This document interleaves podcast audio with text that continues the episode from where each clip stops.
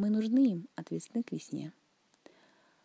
Мы нужны им в хорошем своем настроении, счастьем, чтобы глаза светились наши, стройные, сладкие, с душой, с упоением к ним. А иначе никак даже.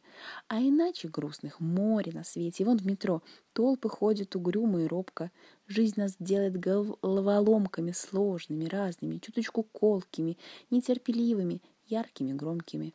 Только нужны им, поверьте, все ж мы — если они от весны до весны рядом, истошно ругаясь на нас, все ж провожают детей в первый класс, ужин готовят и рано встают, любят, наверное, любят и ждут.